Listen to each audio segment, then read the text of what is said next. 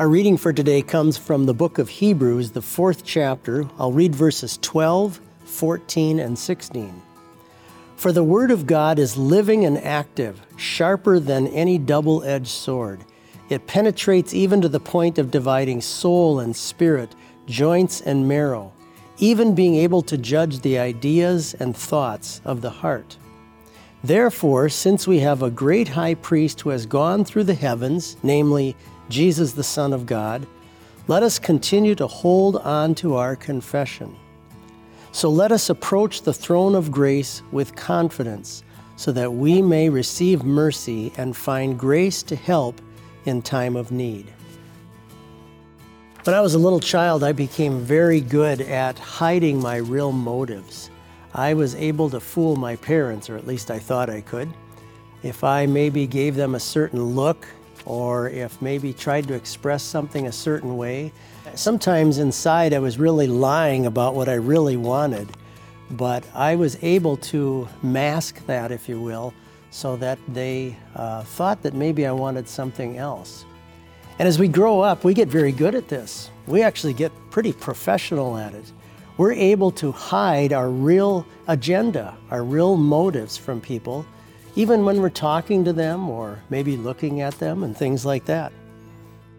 As adults, we maybe express something in a certain way, hoping for the sake of our pride that somebody might admire what a wonderful Christian we are.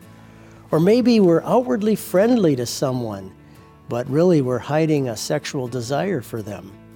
Or maybe we're expressing gratitude to someone, and at the same time, uh, doing that, hoping that they'll give us more gifts or some benefits in the future.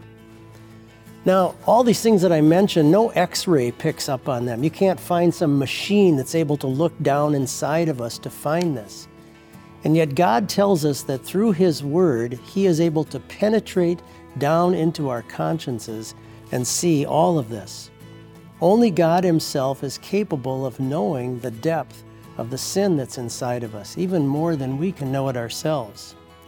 A great story that shows this is when, if you remember the story of a woman who comes to anoint Jesus with a very costly perfume right before Jesus was about to go and suffer on the cross. And Judas, one of Jesus' disciples who took care of the money, Judas questioned this and said this money could have been used to give to the poor.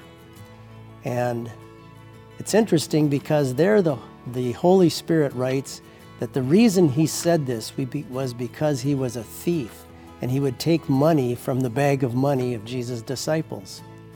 Now, it could be there were people present at that that thought, what a great thought. What a, what a very fine moral thought that this could have been used to help the poor. But God Himself is not fooled. God is never fooled by how we might mask and try to cover up our sins. The text in front of us says that the Word of God is living and active, and it penetrates down inside of us, dividing soul and spirit. We don't even know where that division is joint and marrow. It, it shows not only spiritually, but physically how deep inside of us God is capable of going. Now, that's a terrifying verse.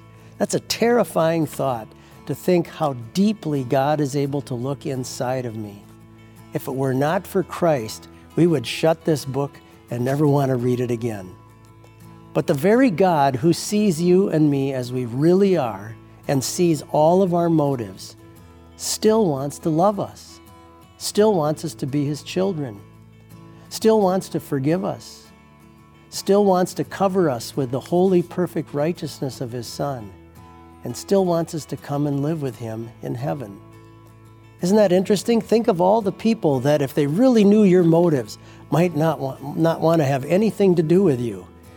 And yet, God knows the deepest part of us, the worst in us, and He still loves us. And He still cares for us and desires for us to be His children.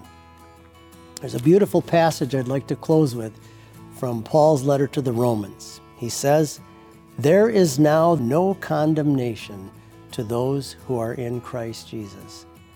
Thanks be to God. Amen. The goal of Peace Devotions is to share the peace of Jesus with the world. You can support our ministry by sharing these videos, praying for our pastors, and donating at els.org/donate.